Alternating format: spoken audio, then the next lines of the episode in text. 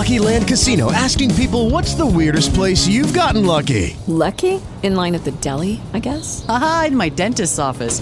More than once, actually. Do I have to say? Yes, you do. In the car before my kids' PTA meeting. Really? Yes. Excuse me, what's the weirdest place you've gotten lucky? I never win and tell. Well, there you have it. You can get lucky anywhere playing at LuckyLandSlots.com. Play for free right now. Are you feeling lucky? No purchase necessary. Void where prohibited by law. 18 plus. Terms and conditions apply. See website for details. With the Lucky Land slots, you can get lucky just about anywhere. This is your captain speaking. Uh, we've got clear runway and the weather's fine, but we're just going to circle up here a while and uh, get lucky. No, no, nothing like that. It's just these cash prizes add up quick. So I suggest you sit back, keep your tray table upright, and start getting lucky. Play for free at LuckyLandSlots.com. Are you feeling lucky? No purchase necessary. Void where prohibited by law. 18 plus terms and conditions apply. See website for details. Lo gnosticismo è davvero più antico del cristianesimo. Così il cristianesimo non ha creato lo gnosticismo, ma come risultato del cristianesimo lo gnosticismo si è reinventato. L'ovvia ragione dietro l'arrivo del cristianesimo e la reinvenzione dello gnosticismo era, ovviamente, la persona di Gesù Cristo. La risposta alla domanda su chi fosse e quale fosse il suo ruolo nella salvezza, era la linea di demarcazione tra gnosticismo e cristianesimo. Così, quello che stiamo esaminando in effetti è il concetto di Cristo come Salvatore. Nella mentalità cristiana, ebraica, la salvezza compie due cose. Primo, esso deve compiere il giudizio di Dio contro l'umanità, che è la morte come a punizione per il peccato. In secondo luogo, è un processo di restauro. I patristici hanno sempre concepito l'uomo come un essere divino in quanto il suo stato naturale è quello di unirsi con Dio come lo era Adamo prima della caduta. Quindi non è solo sufficiente espiare i peccati dell'umanità contro Dio, ma anche riconciliare i due e di conseguenza riportando l'uomo al suo stato originario. Per realizzare questi due compiti determinati criteri devono essere soddisfatti. Il Salvatore deve essere umano, perché deve morire per i peccati dell'umanità.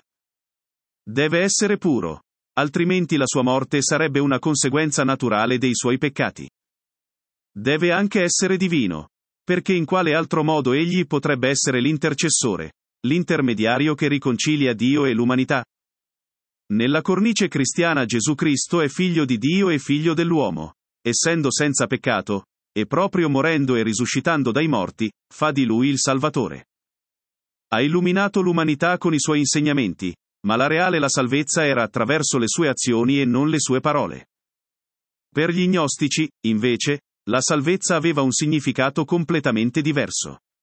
La salvezza doveva essere salvata dall'incertezza, e tornare alla nostra origine, l'uno, o come in precedenza era chiamato, il buono, e il modo in cui ciò è stato realizzato è stato completato con la rivelazione della conoscenza segreta. Così le opere del Salvatore figurano, qualunque siano, non hanno importanza, ciò che è di assoluta importanza, invece, sono i suoi insegnamenti.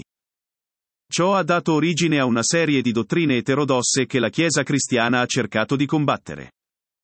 Tra di loro c'era la dottrina doceitica che sosteneva Cristo che era sulla terra solo in apparenza, quasi come un ologramma, e non si fece carne, e certamente non fu crocifisso.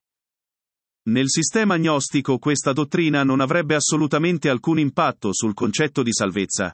In realtà era una necessità, chi penserebbe che uno spirito assumerebbe la umile carne se non fosse necessario? Tuttavia, una tale dottrina nel cristiano invaliderebbe l'intera idea di salvezza. Quindi vediamo frequenti tentativi in molti scritti volti a distruggere tali dottrine.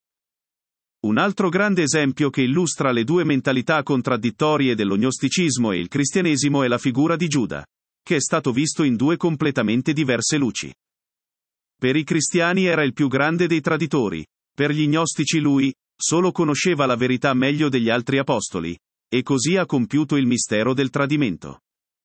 C'era anche chi rinnegava la nascita della Vergine così come la risurrezione, che ha senso, perché, se qualcuno non accetta la sua nascita virginale, come accetterà la sua risurrezione dai morti?